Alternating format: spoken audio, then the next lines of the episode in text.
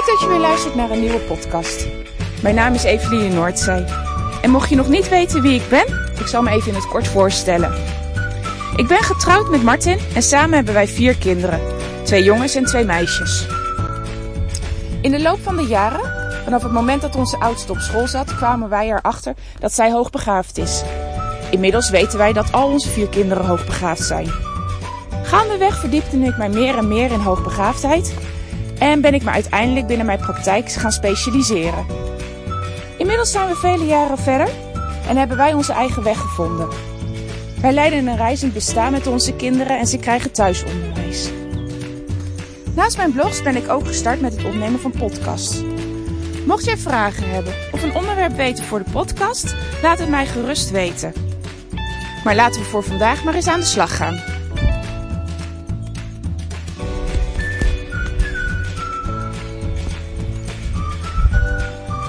Afgelopen week plaatste ik op Facebook een bericht over het gebruik van melatonine en de bijwerkingen die het gebruik mogelijk kunnen geven bij kinderen. Uh, nadat ik dat bericht had geplaatst, kreeg ik er een vraag over die ik heb geprobeerd te beantwoorden.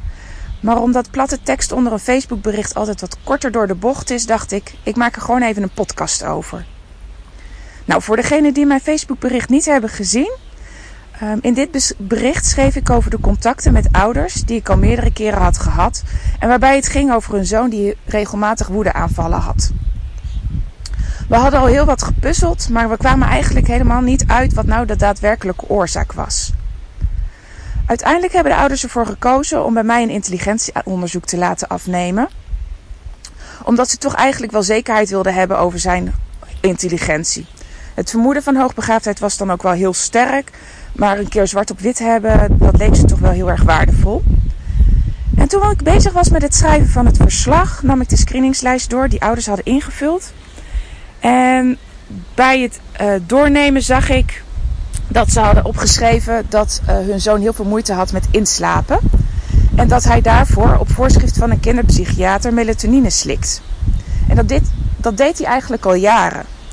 En voor mij viel op dat moment gelijk het kwartje.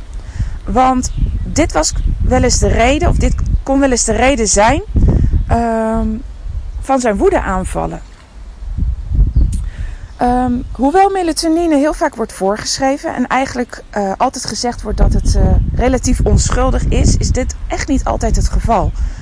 Ook bij het slikken van melatonine kunnen bijwerkingen uh, komen. En ik hoor vaker dat je, ik hoor dit vaker dan je eigenlijk denkt. Nou, dit komt mede omdat mijn man osteopaat is en uh, met regelmaat deze verhalen hoort.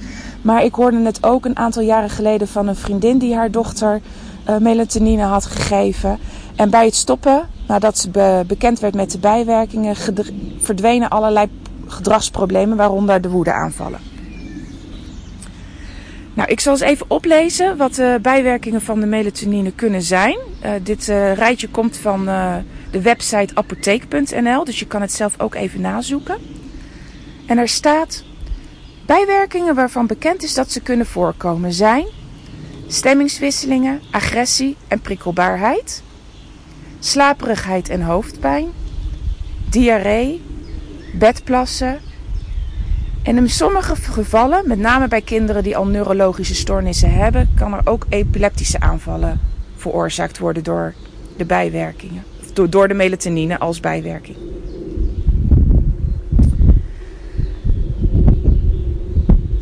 Nou, de vraag was van die ouder uh, onder mijn Facebook bericht van ja, maar wat kunnen we dan wel doen? Want op het moment dat wij die melatonine uh, niet aan onze zoon geven, ja, dan stuit hij tot ergens tot middernacht rond. Nou, ik heb natuurlijk geen kant-en-klare oplossing, want ieder kind is anders, iedere situatie is anders. Uh, het is dus eigenlijk opnieuw een zoektocht die je moet starten. Um, voor mij is de allerbelangrijkste stap uh, om uit te gaan van het positieve. Want dat je jaren geleden startte met melatonine omdat het kind niet kon slapen, wil niet zeggen dat het nu nog steeds zo is dat het kind niet kan slapen zodra je stopt met melatonine. Eigenlijk is dat heel vaak de eigen angst die opspeelt.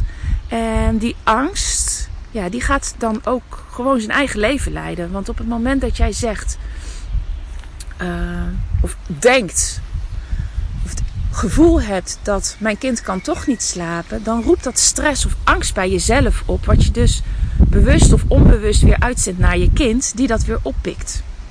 Dus ga echt uit van het positieve, want jouw kind is gegroeid, de situatie van het kind is waarschijnlijk veranderd. Dus ga er gewoon met vertrouwen van uit dat jouw kind prima in slaap kan vallen. Maar mocht dit nou toch niet lukken, dan zijn er gelukkig nog allerlei andere mogelijkheden. Nou, de eerste stap, dat is ook natuurlijk vanuit mijn vakgebied bekeken, uh, is om na te gaan van in hoeverre jouw kind echt voldoende uitdaging krijgt op school. Uh, wordt jouw kind echt wel aangezet? Uh, moet het zijn hoofd echt gebruiken? Of blijft het allemaal toch nog veel te makkelijk en is het gewoon aan het eind van de dag niet voldaan? Dus nagaan bij school en ook bij je kind van ehm, kan het zijn dat het hoofd onvoldoende krijgt, waardoor het s'avonds niet tot rust kan komen en dus daardoor ook niet in slaap kan vallen. Dat is echt een hele belangrijke stap bij, uh, bij veel hoogbegaafde kinderen. Ook al heb je gekozen voor een speciale school voor hoogbegaafde kinderen, zit hij in een klas uh, speciaal met andere hoogbegaafde kinderen, krijgt hij een apart programma. Nog steeds is dit echt een stap om na te gaan. Want de veranderingen of het feit dat een school speciaal voor hoogbegaafde kinderen is, wil niet zeggen dat dit ook, nog, uh, ook al echt voldoende is.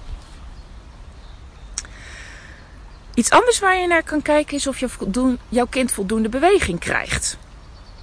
Want veel kunnen, kinderen kunnen hun energie gewoon niet kwijt. En zeker kinderen die hoogbegaafd zijn en zeer actief en bewegelijk zijn, hebben het nodig dat ze hun energie fysiek kwijt kunnen.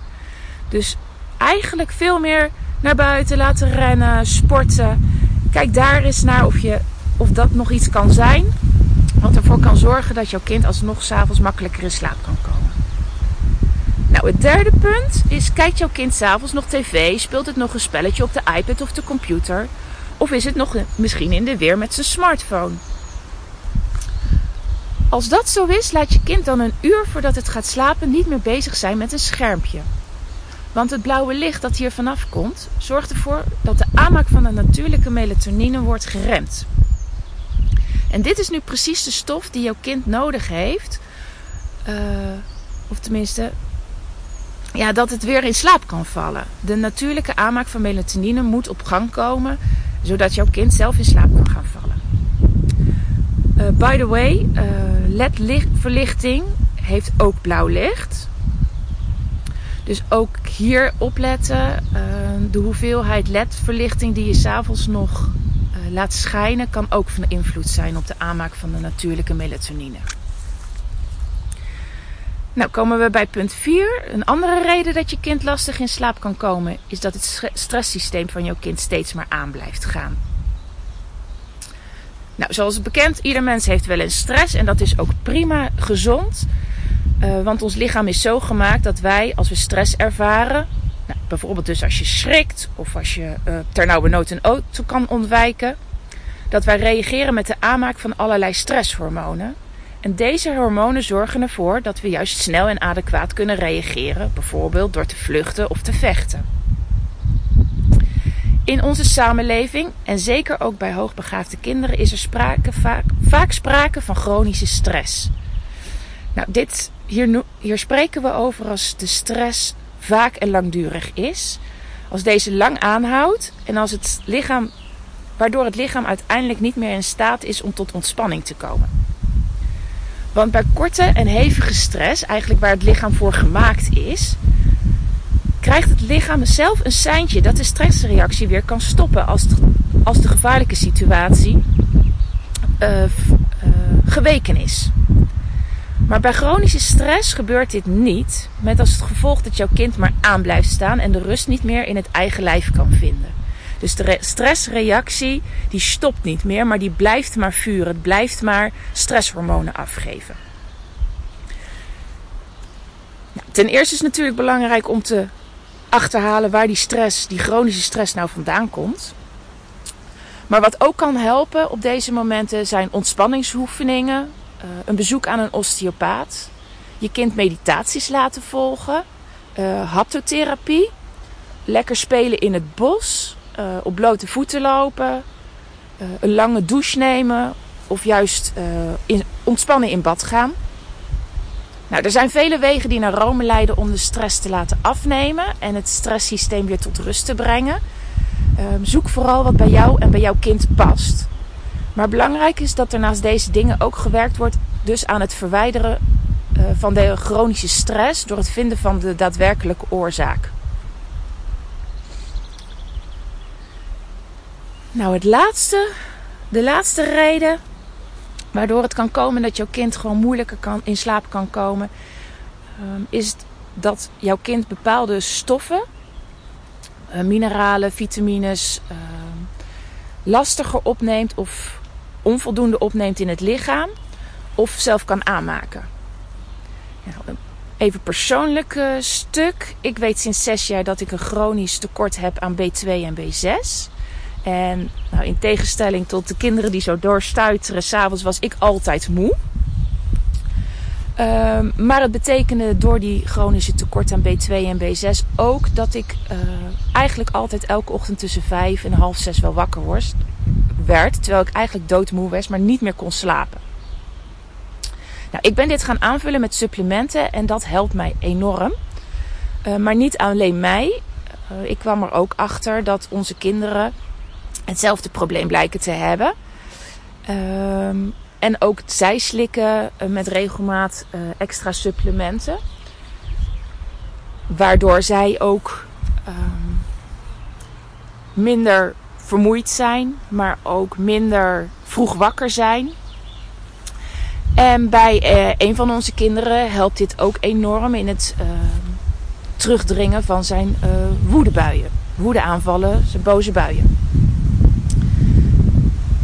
Doe dit wel altijd op, vies, op advies van iemand die hier kennis van heeft. Dan zou je kunnen denken aan een osteopaat, maar ook een ortomoleculair therapeut zou je hier misschien bij kunnen helpen.